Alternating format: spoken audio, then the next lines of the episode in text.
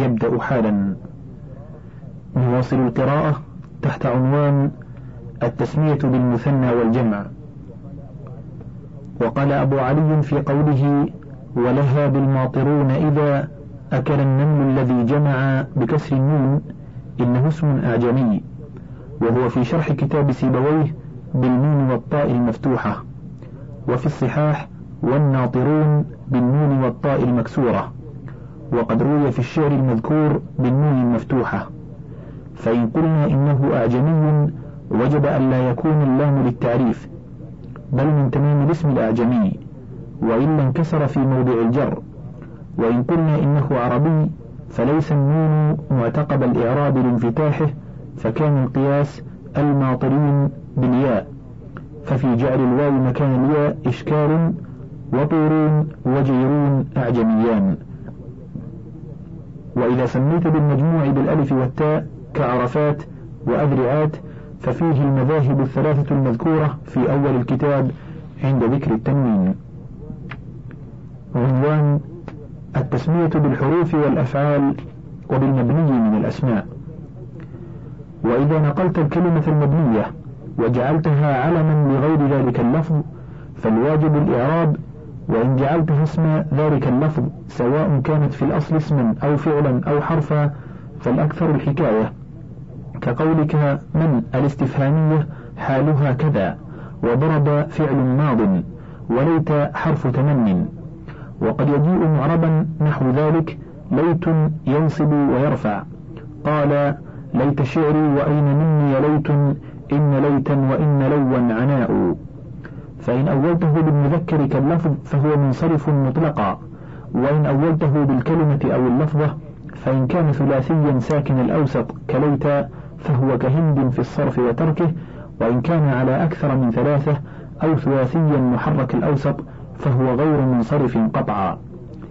وإن كانت الكلمة ثنائية وجعلتها علما لللفظ وقصدت الإعراب ضعفت الثانية إذا كان حرفا صحيحا نحو من وكم بخلاف ما إذا جعلت الثنائية علما لغير اللفظ فإنك لا تضعف الثاني الصحيح بل تقول جاءكم ورأيت من مخففين فيجعل من باب ما حذف لامه نسيا وهو حرف علة كيد فلي تصغره على كمي كيديه. وإنما جعلتها من باب المحذوف اللام لأن المعرب لم يوضع على أقل من ثلاثة. وإنما جعلت المحذوف حرف علة لأنه أكثر حذفا من غيره وإنما جعلتها من باب يد أي مما حذف لامه نسيا لا من باب عصا لأنه لم يكن لها لام في الوضع. فكان جعلها من باب يد أي مما جعل لامه بالحذف كأنه لم يوضع أولى وتقول في الأول أكثرت من الكم والحل مشددين وذلك لأنه لم ينقل بالكلية وإنما نقل من المعنى إلى اللفظ فلا بأس بتغيير لفظه بتضعيف ثانية ليصير على أقل أوزان المعربات. وأما المنقول بالكلية أو المجعول علما لغير اللفظ فلو غير لفظه أيضا بالتضعيف لكان تغييرا ظاهرا في اللفظ والمعنى. وإذا كان ثاني الثنائي حرف علة وجب تضعيفه إذا أعربته. سواء جعلته علما لللفظ أو لغيره. نحو لي وفي ولا وهو وهي. تقول هذا لي وفي ولاء. زدت على ألف لا ألفا آخر. وجعلته همزة تشبيها برداء وكساء. وإنما وجب التضعيف لأنك لو أعربته بلا زيادة حرف آخر أسقطت حرف العلة للتنوين. فيبقى المعرب على حرف واحد. ولا يجوز. وكذلك لو أولناه بالكلمة أو سمينا به ومنعناه من الصرف وجب التضعيف لأننا لا نأمن من التنكير فيجيء التنوين إذا وحكي عن بعض العرب أنه يجعل الزيادة المجتلبة بعد حرف العلة الثاني همزة في كل حال نحو لو وفي ولاء والأول أو التضعيف أولى لكون المزيد غير أجنبي. حروف المعجم وإعرابها. ولأجل خوف بقاء المعرب على حرف إذا أردت إعراب أسماء حروف المعجم الكائنة على حرفين نحو باء تاء ثاء راء وإن لم يكن المعرب منها علما ضعفت الألف وقلبتها همزة للساكنين. فتقول هذه باء وتاء ودليل تنكيرها وصفها بالنكرات. نحو هذه باء حسنة ودخول اللام عليها كالباء والتاء. وأما زاي فهو على ثلاثة أحرف آخرها الياء. كالواو أعربته أو لم تعربه وفيه لغة أخرى زي نحو كي فإذا ركبتها وأعربتها قلت كتبت زيا نحو كيا. ولا تجوز الحكاية في أسماء حروف المعجم مع التركيب مع عاملها. فلا تقول كتبت باء حسنة. كما جاز في نحو من وما وليت إذا جعلت أعلاما لللفظ لأنها موضوعة لتستعمل في الكلام المركب مع البناء فجاز لك حكاية تلك الحال في التركيب بخلاف أسماء حروف المعجم. فإنها لم توضع إلا لتستعمل مفردات لتعليم الصبيان ومن يجري مجراهم موقوفا عليها فإذا استعملت مركبة مع عاملها فقد خرجت عن حالها الموضوعة لها فلا تحكى. وإنما وجب إعراب الكلمة المبنية إذا سمي بها غير اللفظ ولم تجز, تجز حكايتها كما جازت إذا سميت بها اللفظ لأنك لم تراعي إذن أصل معناها الذي كانت بسببه مبنية أصلا بل أخرجتها عنه بالكلية. وأما إذا جعلتها اسما لللفظ فإنك تراعي معناها من وجه وذلك أن معنى أن تنصب وترفع أي أن التي معناها التحقيق تنصب وترفع. فلك إذا نظر إلى أصل معناها. والدليل على أن المد في نحو قولك هذه باء مزيد ولم يكن في أصل الوضع قولك في الأفراد باء تاء ثاء بلا مد. وما وضع على ثلاثة يكون في حال الأفراد أيضا كذلك كزيد عمرو بكر. وسيبويه جعل أبا جاد وهوازا وحطيا بياء مشددة عربيات فهي إذا منصرفة وجعل سعفص وكلمون وقريشيات أعجميات فلا تصرف للعلمية والعجمة وإنما جعل الأول عربية لأن أبا جاد مثل أبي بكر وجاد من الجواد وهو العطش وهواز من هوز الرجل أي مات وحطي من حط يحط. وقال المبرد يجوز أن تكون كلها أعجميات. قال السرافي لا شك أن أصلها أعجمية لأنه كان يقع عليها تعليم الخط بالسريانية. وقريشيات يدخلها التنوين كما في عرفات وتعريفها من حيث كونها أعلاما لللفظ إذا ركبتها مع العامل نحو اكتب كلمون أي هذا اللفظ أو هذه الكلمة. وإذا سمي بفو قال الخليل تقول فمن لأن العرب قد كفتنا أمر هذا. لما أفردوه فقالوا فمن فأبدلوا الميم مكان الواو. ولولا ذلك لقلنا فوه برد المحذوف كما هو مذهب سيبويه في ذو إذا سمي به فإنه يقال هذا ذوى كفتى ورأيت ذوى ومررت بذوى بناء على أن عينه متحركة. وقال الخليل بل تقول هذا ذي فعل بقلب الواو ياء بسكون العين على ما مر من مذهبيهما في باب الإضافة. وأداء الزجاج في فو إذا سمي به أن يقال فوه ردا إلى أصله ولا يجوز تشديد حرف العلة كما شدد في هو لأن رد الأصل أولى من اجتلاب الأجنبي. وإن سميت مؤنثا بهو كان كما لو سميتها بزيد. على الخلاف الذي مر في باب ما لا ينصرف. وإن سميناها بهي فهو كما لو سميتها بهند جاز الصرف وتركه. عنوان التسمية بحرف واحد. وإن سميت بحرف واحد فإما أن يكون جزء كلمة أو لا. والثاني إما أن يكون متحركا في الأصل كواو العطف ولام الجر وياء الإضافة على قول أو لا. فإن كان متحركا كمل على ثلاثة أحرف بتضعيف مجانس حركته فإنه أولى لكون الحرفين مجانسين لحركته. وإنما جعلوه ثلاثة لما يلحقه من التصغير والجمع فتقول في المسمى بباء الجر بين وأيضا لو زدت حرفا واحدا من جنس حركته لسقط بالتنوين فصار المعرب على حرف واحد. وتقول في المسمى بلام الابتداء لاء. وإن كان الحرف ساكنا كلام التعريف عند سيبويه وياء الإضافة على مذهب بعضهم فحكمه عند سيبويه والزجاج حكم جزء الكلمة كما يجيء. وعند غيرهما يحرك اللام بالكسر ثم يضعف مجانس الكسر أي الياء فيقال لي. ذلك لأنه لا بد من تحريك هذا الساكن المبتدأ به إذا أردنا زيادة حرفين عليه والساكن إذا حرك حرك بالكسر. وأما الياء فيفتح لثقل الكسر عليه لأنه يفتح عند الاضطرار في نحو ظلامايا ثم يضعف مجانس الفتح فيقال ياء. وإن كان الحرف الواحد جزء كلمة فإما أن يكون متحركا أو ساكنا. فالمتحرك عند سيبويه يكمل أيضا بتضعيف مجانس حركته كما ذكرنا فيما ليس بعضا.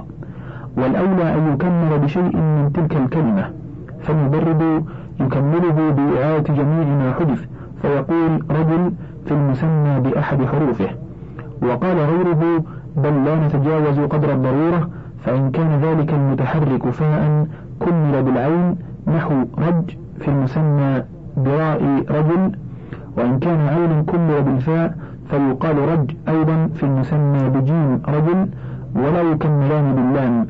لأن الكلمة المحذوفة اللام أكثر من المحذوفة الفاء أو العين. وإن كان ذلك الحرف المتحرك المسمى به لاما فالمازني يكمله بالعين لكونه أقرب نحو جل في المسمى بلام رجل فيكون مما حدث فاؤه كعدة والأخفش يكمله بالفاء نحو رل فيكون محذوف العين كسه وهو الأولى لأن المحذوف الفاء لا بد له من بدل كما في عدة وإن كان الحرف ساكنا كعين جعفر وسين عدس فالمبرد يكمله بما كمل به المتحرك أعني برد الكلمة إلى أصلها. وسيبويه يكمله بهمزة وصل مكسورة فيقول إع وإس. وإذا وصلته بما قبله أسقطت الهمزة لكونها الموصل, الموصل فتقول هذا هذاس وقامس وقال قد أتى بعض الأسماء على حرف إذا اتصل بكلام نحو منب بتخفيف الهمزة ورد عليه المبرد بأن تخفيف الهمزة غير لازم فكأن الكلمة على حرفين بخلاف حذف همزة الوصل فإنه لازم فيبقى الاسم المعرب على حرف واحد. ورد أيضا بامتناع جلب همزة الوصل للمتحرك والزجاج يزيد همزة الوصل كما زاد سيبويه ويقطعها هربا مما ألزم به سيبويه. ولأن همزة الوصل في الأسماء الصرفة قليل وإنما تكون في الفعل والاسم الجاري مجراه أعني المصدر. وفي الحرف فلهذا إذا سميت بفعل فيه همزة وصل قطعتها كقولك بوحش اسمت. وأما إن سميت باسم فيه همزة الوصل كابن واسم أبقيتها على حالها لعدم نقل الكلمة من قبيل إلى قبيل.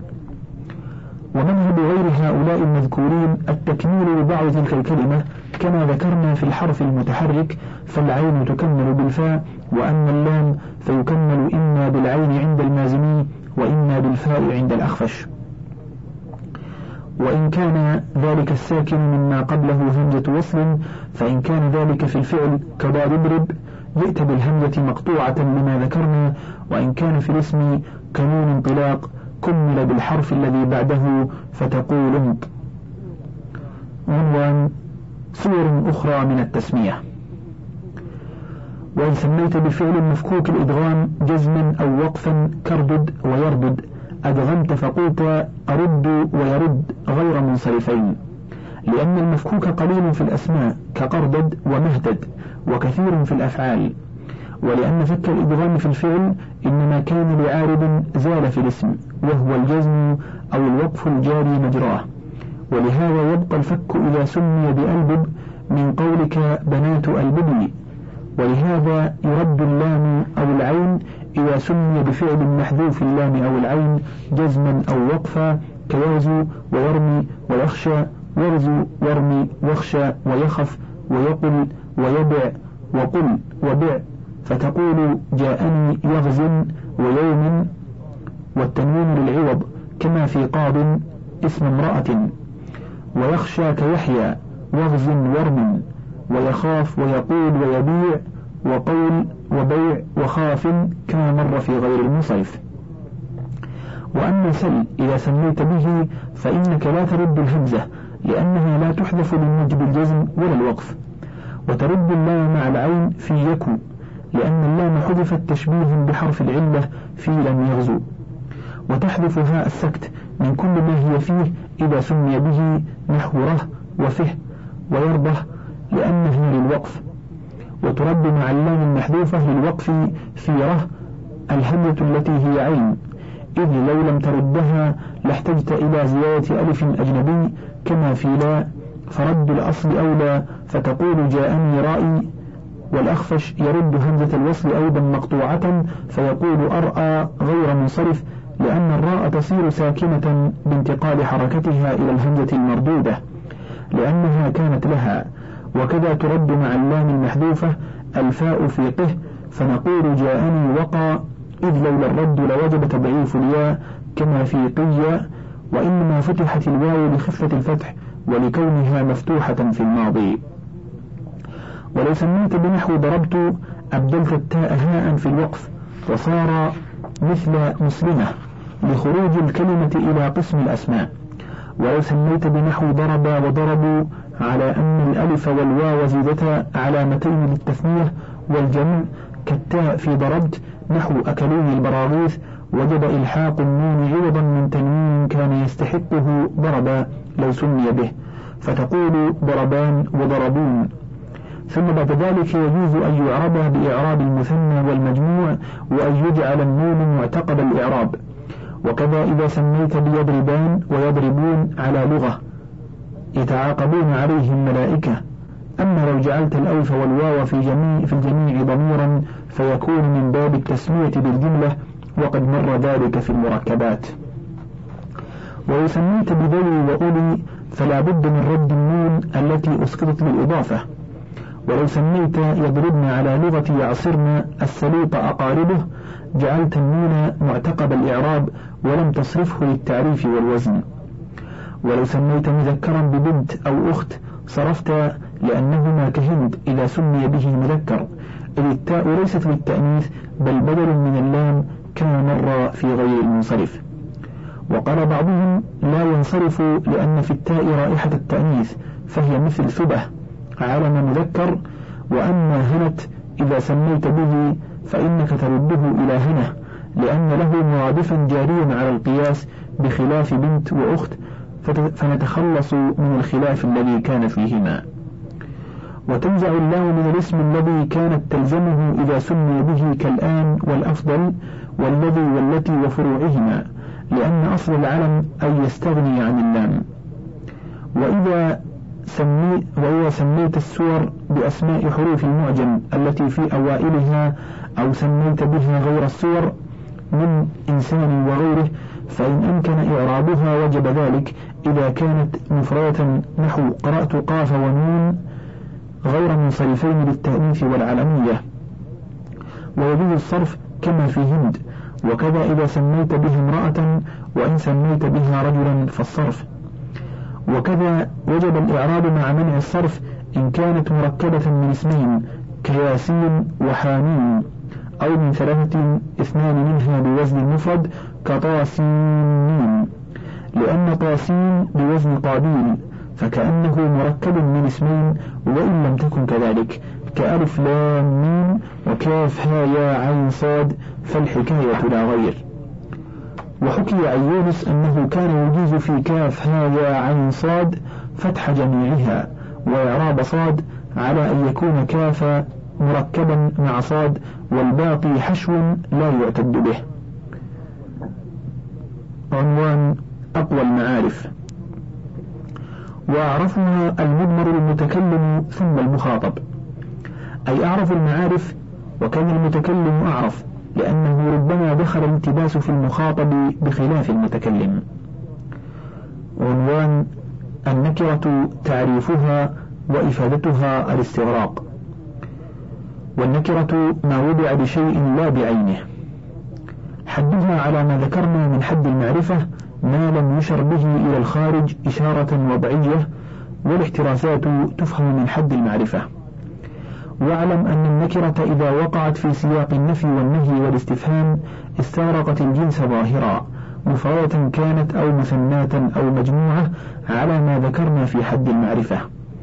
ويحتمل ألا تكون للاستغراق احتمالا مرجوحا فلذا أتى بالقرينة نحو ما جاءني رجل واحد بل رجلان أو بل رجال وما جاءني رجلان هما أخواك وهل جاءك رجال هم إخوتك؟ ومع الإطلاق أيضا يحتمل عدم الاستغراق احتمالا مرجوحا. فلهذا كان لا رجل ظاهرا في الاستغراق محتملا لسواه وإذا دخلها من ظاهرا نحو ما جاءني من رجل أو مقدرا نحو لا رجل أي لا من رجل فهو نص في الاستغراق.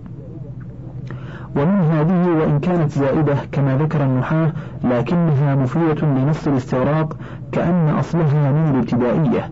لما أريد استغراق الجنس ابتدأ منه بالجانب المتناهي وهو الأحد وترك الجانب الأعلى الذي لا يتناهى لكونه غير محدود كأنه قيل ما جاءني من هذا الجنس واحد إلى ما لا يتناهى فمن ثم تقول إذا قصدت الاستغراق ما جاءني أحد ومن أحد. وإن وقعت النكرة لا في سياق الثلاثة فظاهرها عدم الاستغراق وقد تكون للاستغراق مجازا. كثيرا إن كانت مبتدأة كثمرة خير من زنبور ورجل خير من امرأة وقليلا في غيره كقوله تعالى علمت نفس ما قدمت والدليل على كونها في الموجب مجازا في العموم بخلاف المعرفة باللام تعريفا لفظيا كما في الدينار خير من الدرهم أن الاستغراق يتبادر إلى الفهم بلا قرينة الخصوص مع اللام وعدم الاستغراق بلا لام والسبق إلى الفهم من أقوى دلائل الحقيقة. عنوان العدد وتحديد معناه. قوله أسماء العدد ما وضع لكمية آحاد الأشياء. مقصوده تحديد ألفاظ العدد وكمية الشيء عدده المعين لأن الكمية ما يجاوب به عن السؤال بكم وهو العدد المعين كما أن ماهية الشيء حقيقته المعينة التي يستفهم عنها بما الموضوعة للاستفهام عن الحقيقة. وكيفية الشيء وصفه المعين الذي يستفهم عنه بكيف فكأنه قال اسم العدد ما وضع للعدد المعين. احترازا عن الجمع فإنه وضع لعدد غير معين ويخرج منه المئات والألوف. وقوله آحاد جمع واحد فينبغي ألا يكون واحد واثنان من ألفاظ العدد لأن واحدا لم يوضع لكمية آحاد الأشياء لأنه يقال كم درهما عندك فتقول واحد فليس هناك آحاد أشياء وكذا إذا قلت اثنان في جواب كم درهما.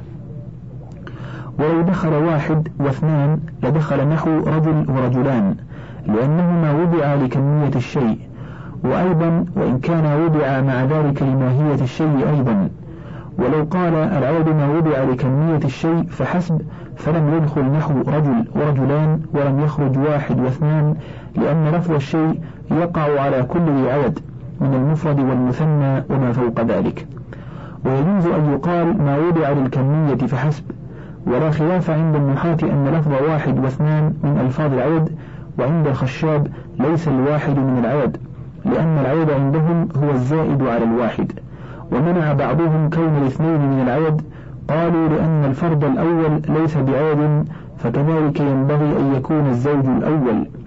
والنزاع فيه راجع إلى المراد بالعدد فعلى تفسيرهم العدد بكونه زائدا على الواحد ويدخل الاثنان لأنه زائد عليه وعلى تفسير النحاة أو الموضوع الكمية يدخل الواحد والاثنان. عنوان أصول العدد. قوله أصولها اثنتا عشرة كلمة واحد إلى عشرة ومئة وألف.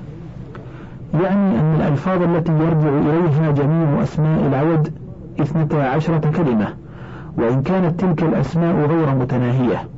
وما عدا تلك الألفاظ متفرع منها بتثنية كمئتان وألفان أو بجمع كعشرين وأخواته الجارية مجرى الجمع أو بعطف كثلاثة وعشرين وأحد ومئة ومئة وألف وكذا أحد عشر وأخواته لأن أصلها العطف كما تقدم. وإن بإضافة نحو ثلاثمائة وثلاثة آلاف وقد يدخل العطف على جميع هذه الأقسام سوى العطف نحو ثلاثمائة وثلاثة آلاف ونحو ذلك. ثم شرع في كيفية استعمالها للمذكر والمؤنث فقال عنوان تفصيل استعمال ألفاظ العدد الواحد والاثنان. واحد واثنان واحدة واثنتان. وثنتان يعني أن واحد واثنان للمذكر واحدة واثنتان وثنتان للمؤنث. جرى واحد واثنان في التذكير والتأنيث على القياس للتائر المؤنث والمجرد عنها للمذكر.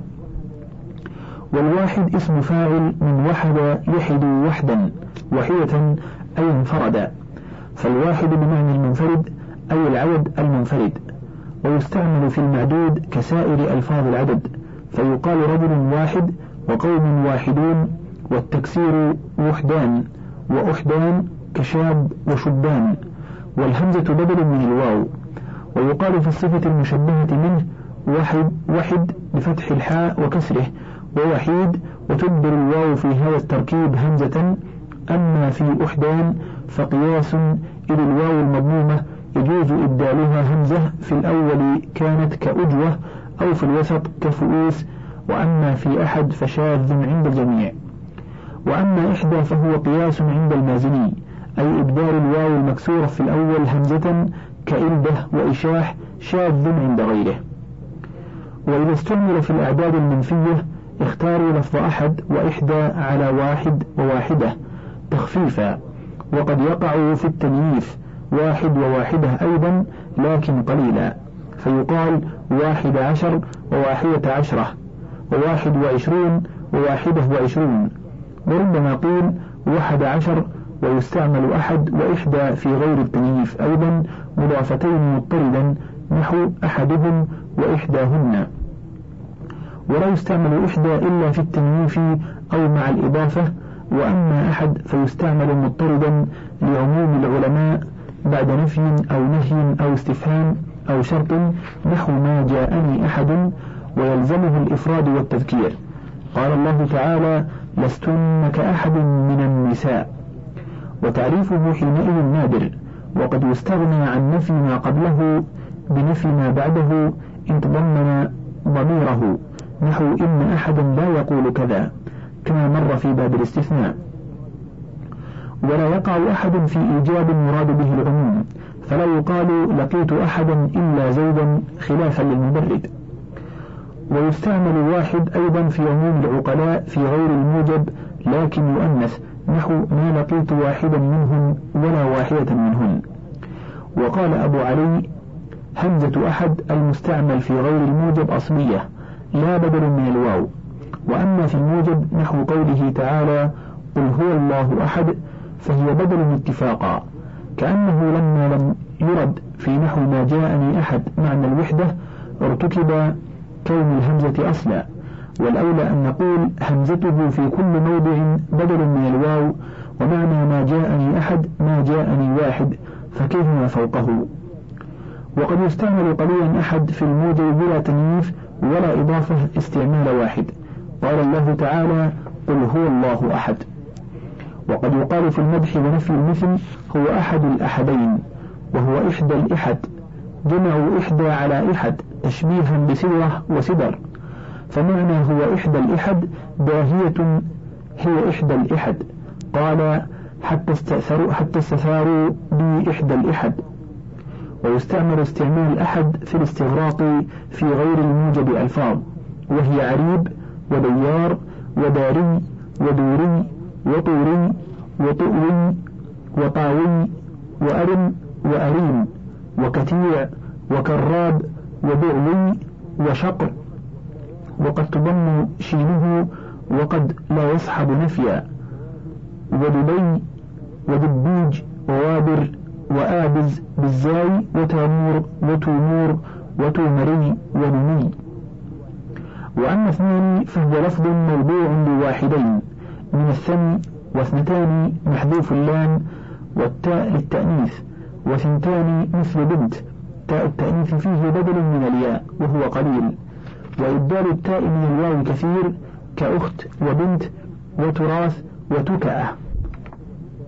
انتهى الشريط الثاني عشر من القسم الثاني من كتاب شرح الكافية ولكتاب بقية على الشريط الثالث عشر.